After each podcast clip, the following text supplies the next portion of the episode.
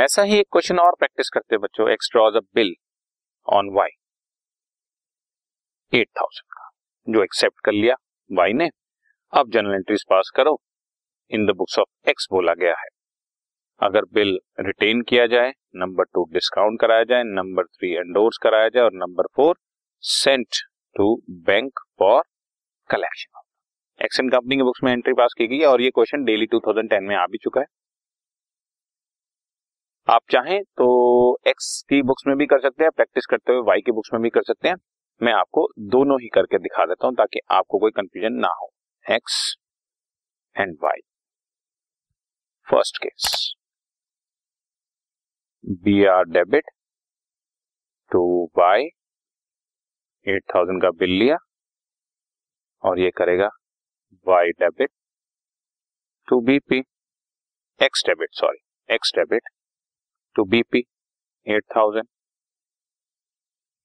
और on the due date जब पैसा रिसीव होगा तो कैश या bank debit to credit what goes out ठीक है? और वो क्या करेगा? उसने तो एक एंट्री पास करनी है बीपी डेबिट टू कैश या बैंक जो मर्ज़ी लिख दो। क्वेश्चन में क्लियर हो तो ठीक है, नहीं तो जो मर्ज़ी लिखता दो ठीक है जी? फ़र्स्ट केस खत्म। सेकेंड केस में हमने बिल डिस्काउंट कराया बैंक से। Four rupees hundred hundred rupees का डिस्काउंट बैंक ने डिस्काउंट काट लिया। तो जरा देखें ध्यान से। पहले बी आर रिसीव करूँगा मैं। वही सेम एंट्रीज चल रही है, कुछ नयापन नहीं आ रहा। B R debit to Y eight thousand और वो करेगा एक्स डेबिट टू बीपी बार बार करवाने का हमारा पर्पस आपको यही होता है कि आपके माइंड में ये चीज़ बहुत क्लियर हो जाए और बहुत पक्की हो जाए। बैंक डेबिट, बैंक डिस्काउंट कराया ना? Discounting charges debit. To credit what goes out. To B R. Hundred rupees का डिस्काउंट दिया है बैंक को तो इसका मतलब हमें सेवेंटी नाइन हंड्रेड मिले हैं। और दूसरी पार्टी को इससे कोई मतलब नहीं है। ऑन द ड्यू डेट या ऑन द मेच्योरिटी डेट जब दूसरी पार्टी पे करेगी तो बीपी डेबिट टू कैश तुम समझ चुके हो अब तक? और फ़र्स्ट पार्टी को कुछ नहीं मिलना, इसलिए उसकी कोई एंट्री थर्ड में आपने इसको एंडोर्स किया है आठ हज़ार अस्सी के बदले में फुल सेटलमेंट में, लिखा हो फुल सेटलमेंट बाकी एट्टी रुपीज़ अपने आप ही आपका डिस्काउंट हो गया। भाई सिंपल बात है, मैंने एट थाउज़ेंड एटी देना था, उसको मैं अपना एक आठ हज़ार रुपए का बिल दे रहा हूँ। फुल सेटलमेंट में तो एटी रुपीज़ मेरा डिस्काउंट का प्रॉफिट हो गया ना?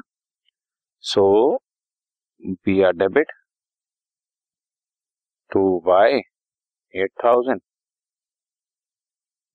और उसको तो कोई लिंक ही नहीं है ना आपसे।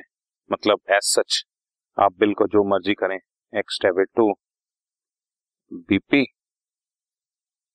आपने ये बिल एंडोर्स किया तो debit the receiver Z debit जिसको मैंने आठ हज़ार अस्सी रुपए देना था। To credit what goes out to B R दिया मैंने आठ हज़ार रुपए का। तो एटी रुपीज़ मुझे बच गया ना। That is my discount received account ठीक है? और सेकेंड पार्टी को इससे कोई मतलब ही नहीं है।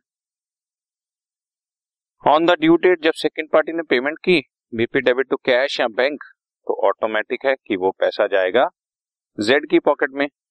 तो एक्स को उसमें कोई एंट्री करने की ज़रूरत नहीं है। ठीक है जी? एंड लास्ट फोर्थ केस आपका बिल सेंड फॉर कलेक्शन है तो। तो बी आर रिसीव किया B R debit to Y eight thousand और वो करेगा X debit to BP eight thousand अब हमने बिल भेजा।